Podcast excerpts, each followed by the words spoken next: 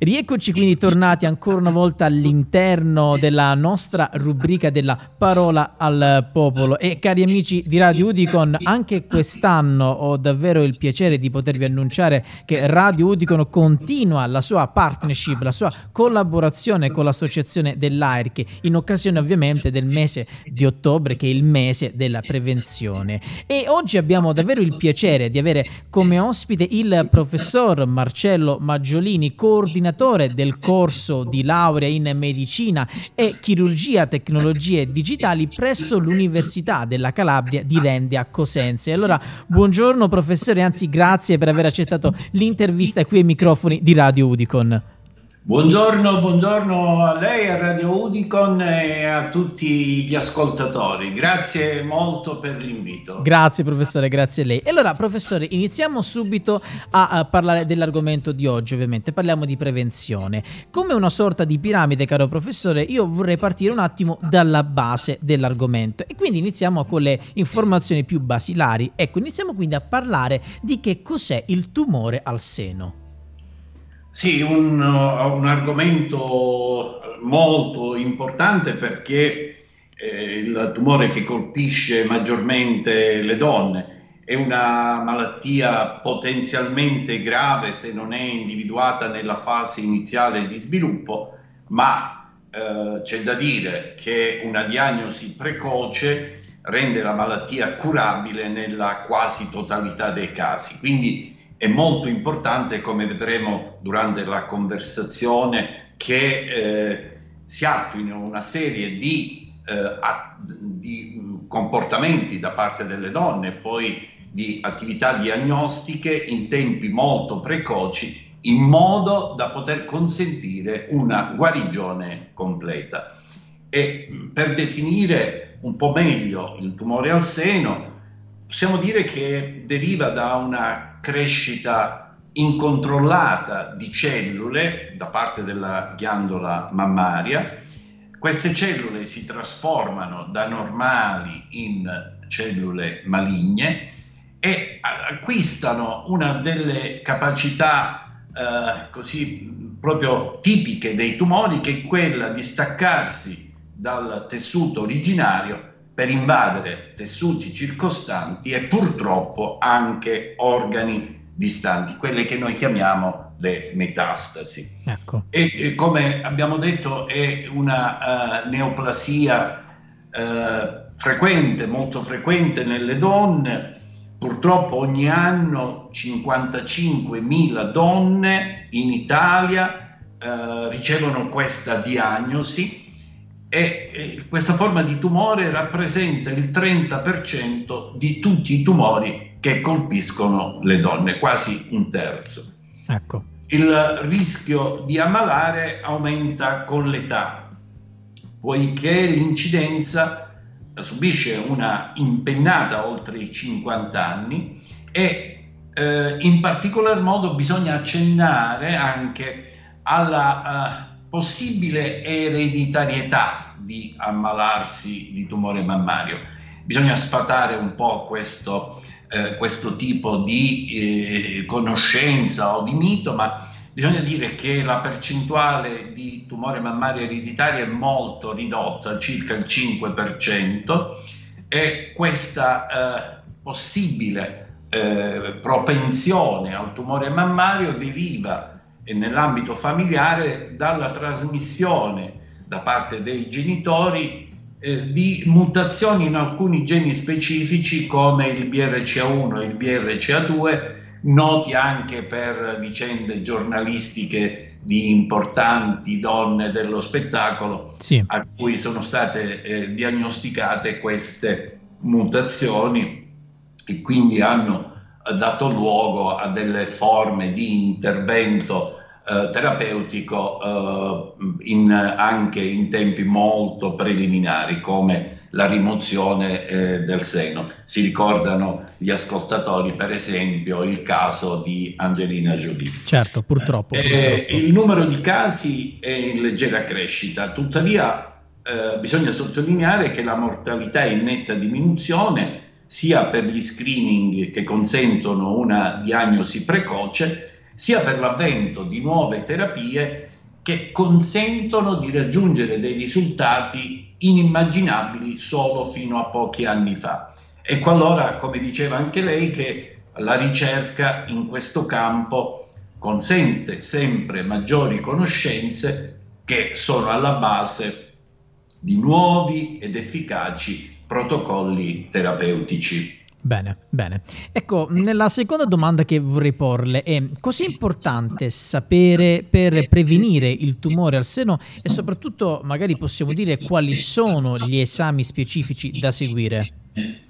Sì, mm, è una domanda molto interessante che sicuramente eh, riceverà attenzione da parte delle ascoltatrici. Certo. È, è, possibile ridurre il rischio di ammalarsi aderendo ai programmi di screening e parimenti assumendo uh, stili di vita corretti come mantenere il peso nella norma, svolgere attività fisica anche se di modica entità, evitare il consumo di alcolici e alimentarsi con pochi grassi, molti vegetali come frutta e verdura, poiché questi ultimi alimenti contengono fibre e eh, hanno un contenuto calorico molto ridotto. Bene. Ciò consente di evitare due condizioni fortemente a rischio come il sovrappeso e soprattutto l'obesità.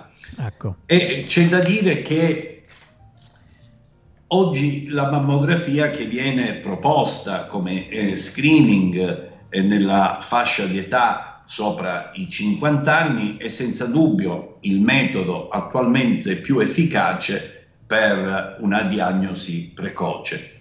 Anche l'ecografia è un esame eh, molto utile e si consiglia di farvi ricorso su indicazione del medico in caso di comparsa di sintomi o di noduli. Inoltre bisogna ricordare eh, com'è importante l'autopalpazione, una tecnica che consente alla donna di individuare precocemente eventuali trasformazioni del proprio seno. Tuttavia, ribadiamolo, l'efficacia in termini di screening dell'autopalpazione è bassa, quindi l'autopalpazione non può sostituire l'ecografia o la mammografia. Ecco, ecco, mm, adesso volevo un attimo entrare in particolare dei sintomi, nel senso vorrei chiederle quali sono i sintomi di un tumore al seno, cominciamo un po' ad addentrarci più nel, nel particolare. Sì, anche, anche, questa è una domanda molto utile per fare conoscere alcuni aspetti eh, del tumore al seno alle ascoltatrici. E mh, da questo punto di vista bisogna subito eh, dire che le forme iniziali di tumore del seno non provocano dolore. Eventuali noduli palpabili o addirittura visibili possono eh, non indurre dolenzia ma possono essere i segni di una forma tumorale iniziale o addirittura avanzata. La donna ha un ruolo attivo di primo piano nella valutazione di sintomi e nella diagnosi precoce. È importante ribadire che ogni donna dovrebbe conoscere eh, il proprio seno per segnalare al medico alterazioni, per esempio, della forma del capezzolo, eventuali perdite eh, da parte di un solo capezzolo, per esempio, cambiamenti della forma del seno, della pelle, come l'aspetto a buccia d'arancia localizzato.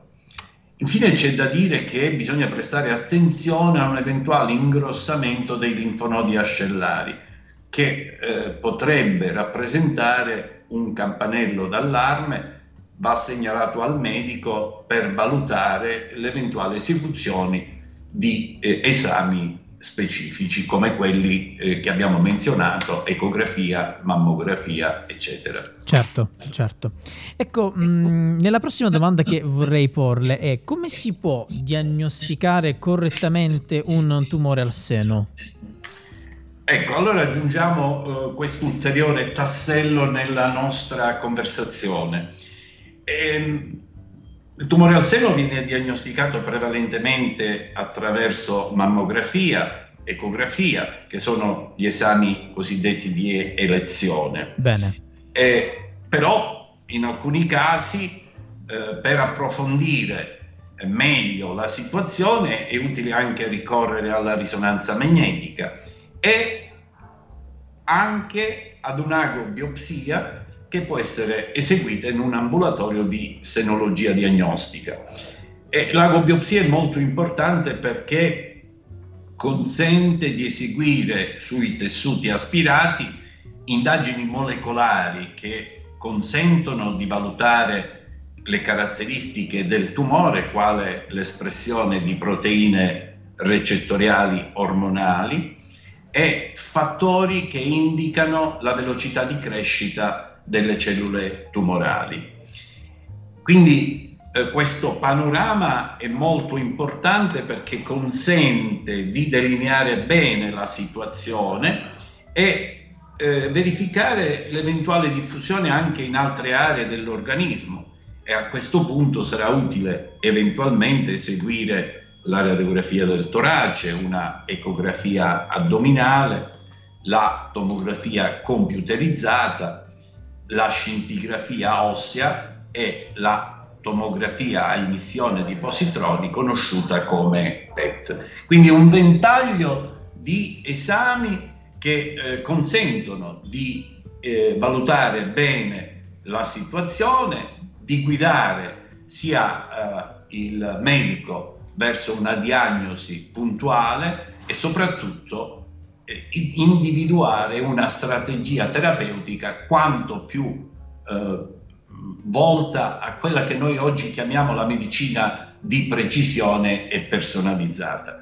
perché non esiste la malattia ma esiste il paziente, bisogna individuare le fini alterazioni molecolari nel singolo tumore e guidare in maniera specifica la terapia con i farmaci di ecco, nuova adesso generazione. Le volevo chiedere, professore, quindi addentrandoci eh, sempre di più all'interno del, del, tema in questione, ovvero del tumore al seno, quali cure bisogna eseguire se viene purtroppo diagnosticato un tumore al seno? La scelta del percorso terapeutico dipende da diversi elementi, come le condizioni della paziente, le caratteristiche molecolari del tumore, la diffusione della malattia, così come altri fattori che parimenti rivestono un ruolo importante. In genere un tumore al seno viene rimosso chirurgicamente e laddove possibile si ricorre alla chirurgia cosiddetta conservativa, okay. ovvero a interventi chirurgici quanto più limitati. Questa tecnica è anche chiamata quadrantectomia e consiste nell'asportazione del tessuto mammario che circoscrive la neoplasia.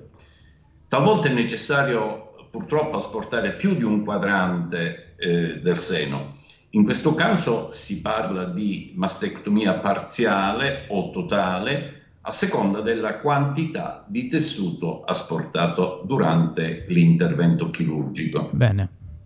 La chirurgia quindi ha un ruolo eh, molto importante nel determinare anche la diffusione della malattia a livello dei linfonodi ascellari, cui abbiamo già accennato in precedenza. Sì, sì, esatto asportando e poi analizzando i cosiddetti linfonodi sentinella, eh, famosi linfonodi che hanno reso eh, l'oncologia italiana eh, come una tra le più importanti nel mondo perché è stata una scoperta del professor Veronesi, ovvero i primi linfonodi ascellari ai quali si può diffondere la malattia possono essere sede di cellule tumorali ed in tal modo eh, si può decidere su una strategia terapeutica sia di rimozione completa o parziale dei linfonodi stessi, ma anche di valutare nel suo complesso la diffusione della malattia.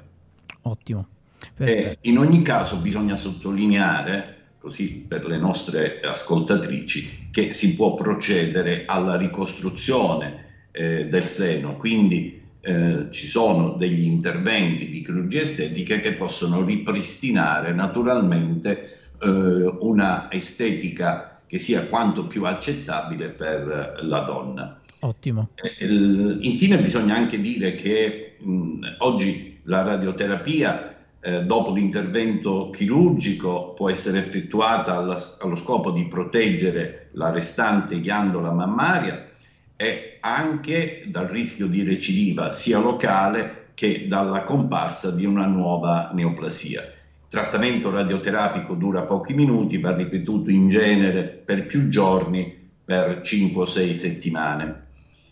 E a eh, questo punto bisogna anche sottolineare che la valutazione istologica e biologica eh, in seguito all'intervento è essenziale al fine di stabilire le strategie terapeutiche, ridurre al minimo il rischio che la malattia possa ripresentarsi sia localmente che in organi distanti, dando così origine alle cosiddette metastasi.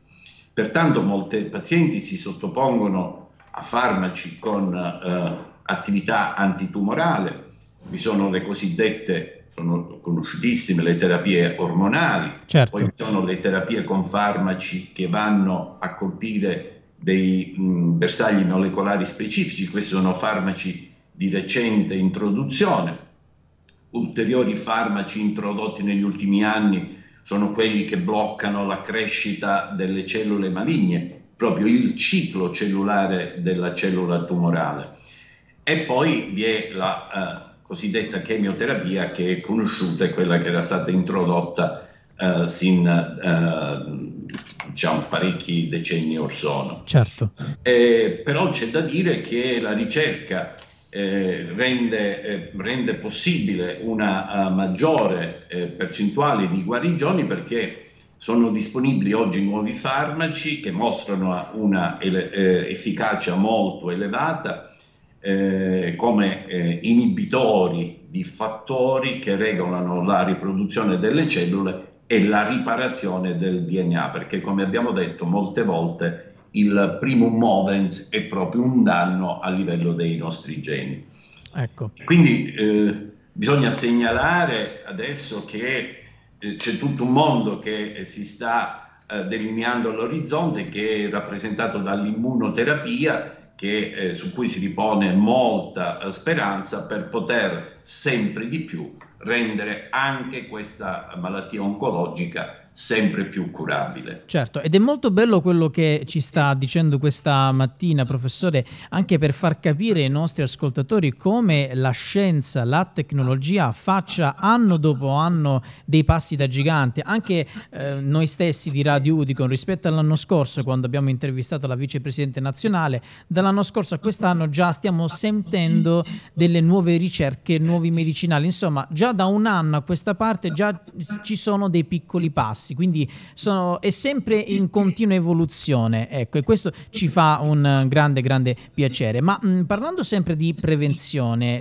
l'altra domanda che volevo porgli è, quali consigli si sente di dare alle donne dal punto di vista della prevenzione attraverso uno stile di vita sano? Ne avevamo già accennato eh, qualcosa all'interno della seconda domanda, si ricorda quando parlavamo anche di alimentazione e certo, cose varie. Certo. Ecco, ma dal punto di vista della prevenzione, quale eh, quindi possiamo dare altri consigli eh, di uno stile attraverso uno stile di vita sano alle nostre donne? Sì, eh, come da lei sottolineato, il progresso della ricerca è tangibile perché ogni anno vengono introdotti nuovi farmaci sempre più efficaci con ridotti effetti collaterali, quindi diciamo che il futuro si presenta assolutamente eh, con molta fiducia e speranza. Bene. E quindi eh, le eh, prospettive delle pazienti affetti da questa uh, malattia tumorale sono cambiate eh, moltissimo negli ultimi anni. Però bisogna sottolineare che una attenzione da parte eh, delle pazienti è assolutamente necessaria, cioè eh, bisogna attuare una prevenzione eh, attraverso uno stile di vita sano e questo rimane un pilastro fondamentale. Si stima che circa il 33% dei tumori potrebbe essere evitato in generale se le persone assumessero uno stile di vita sano. Quindi è una percentuale è bella alta come percentuale. altissima. Sì, e da questo punto di vista quali eh, suggerimenti possono essere dati ai nostri ascoltatori? È essenziale consumare quotidianamente cibi che apportano composti ad attività protettiva come frutta, verdura, fibre. È importante parimenti ridurre l'introito calorico consumando meno cibi ad elevato contenuto di grassi e zuccheri e praticare un'attività fisica quotidiana anche modica. Bene. Perché il fine ecco, di questo piano eh, che abbiamo delineato è quello di evitare delle condizioni a forte rischio come il sovrappeso e l'obesità. E c'è da aggiungere che eh, è sicuramente importante inoltre evitare il fumo e il consumo di alcolici per non esporre i nostri organi a composti altamente cancerogeni. Quindi come, eh, come eh, possiamo notare sono delle eh, regole semplici ma che consentono una prevenzione reale non solo nei confronti della malattia tumorale mammaria, ma anche di tutte le altre forme di tumore. Ecco, ecco, appunto. Ecco, nell'ultima domanda, professore, che le vorrei porle, parlando appunto dell'AIRC, la dedichiamo proprio all'AIRC, quali misure di sensibilizzazione sono previste nell'ambito delle attività proprio dell'associazione dell'AIRC? Benissimo, mi fa molto piacere questa domanda perché c'è un impegno fortissimo dell'AIRC in questo campo da oltre 50 anni. Ecco. Le attività di AIRC comprendono la divulgazione dei risultati della ricerca oncologica, la sensibilizzazione sui temi della prevenzione, la promozione delle campagne di raccolta fondi come la Zalea della ricerca, il nastro rosa di questo mese di ottobre proprio que- in questo periodo, grazie al supporto di operatori di vari settori e, eh, che, e queste attività si aggiungono a quelle che l'AIRC promuove su canali propri o anche attraverso l'utilizzo di media locali e nazionali. Per esempio, eh, è molto eh, conosciuta la rivista di AIRC denominata Fondamentale, che è una delle più autorevoli pubblicazioni di informazioni in campo oncologico. Sì. L'unione di accuratezza scientifica e il linguaggio divulgativo rendono la rivista fondamentale un insostituibile veicolo di corretta informazione oncologica sia sui progressi della ricerca che sull'importanza della prevenzione, sulle novità in campo diagnostico e terapeutico, cioè c'è la possibilità di conoscere come stanno realmente le cose.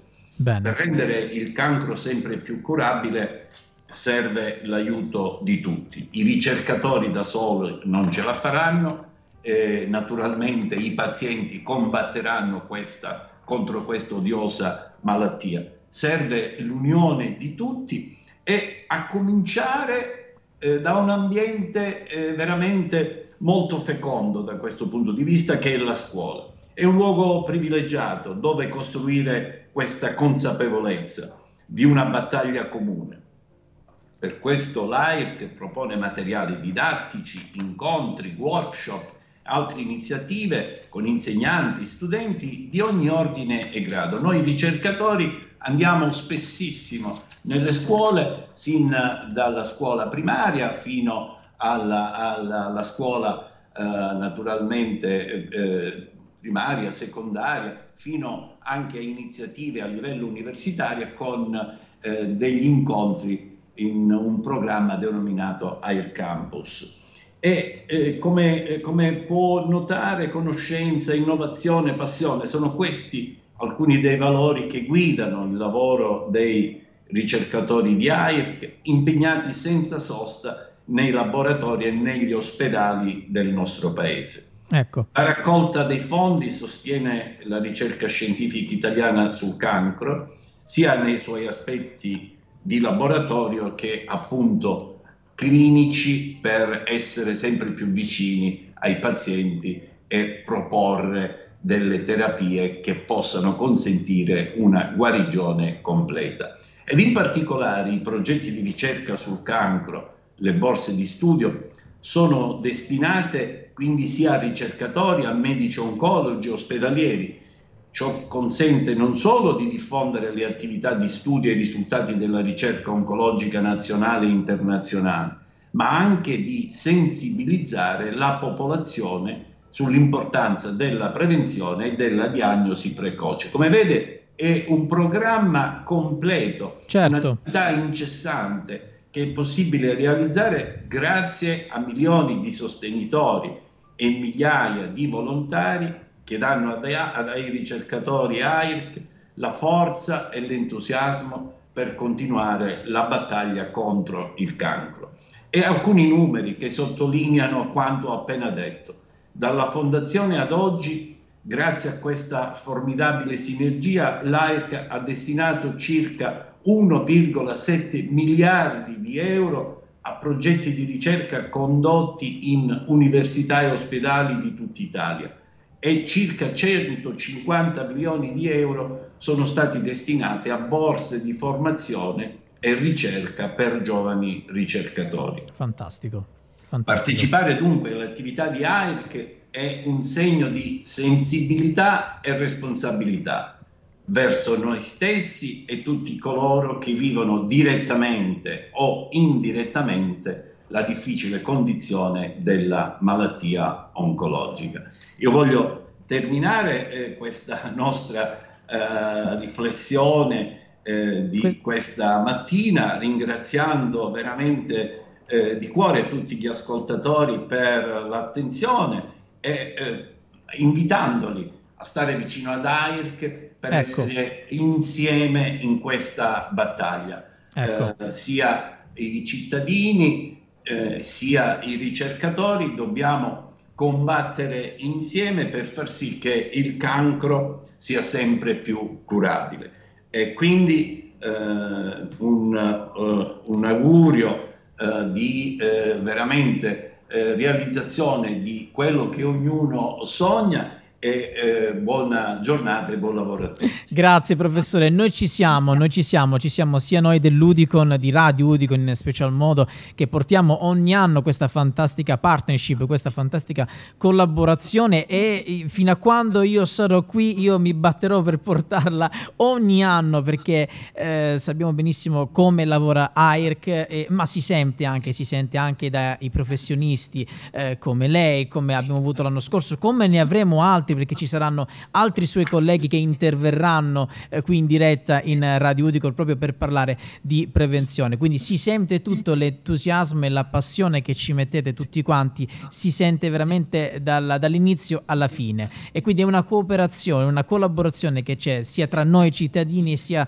tra voi ricercatori, che porta poi a risultati ottimi come li stiamo sentendo e come li stiamo anche vedendo, tastando di persona anche qui in Radio Udicon dall'anno scorso fino a quest'anno in un solo anno quante cose sono cambiate e quante ancora ne cambieranno in futuro. E allora ringraziamo ancora una volta il professor Marcello Maggiolini, ricordiamo in rappresentanza ovviamente dell'AIR che lui è coordinatore del corso di laurea in medicina e chirurgia TD, ovvero tecnologie digitali. Grazie tante professore, spero in futuro di poterci risentire eh, per avere ah, magari altri aggiornamenti positivi come li stiamo avendo ogni anno. Eh, sono, sono ben felice di partecipare alle attività promosse da Radio Udicon che mostra questa sensibilità, quindi annoveriamo anche questa ulteriore attività come anche foriera di sensibilizzazione, ecco. di partecipazione. Grazie anche a lei per le parole Grazie, professore. di eh, incoraggiamento, di stima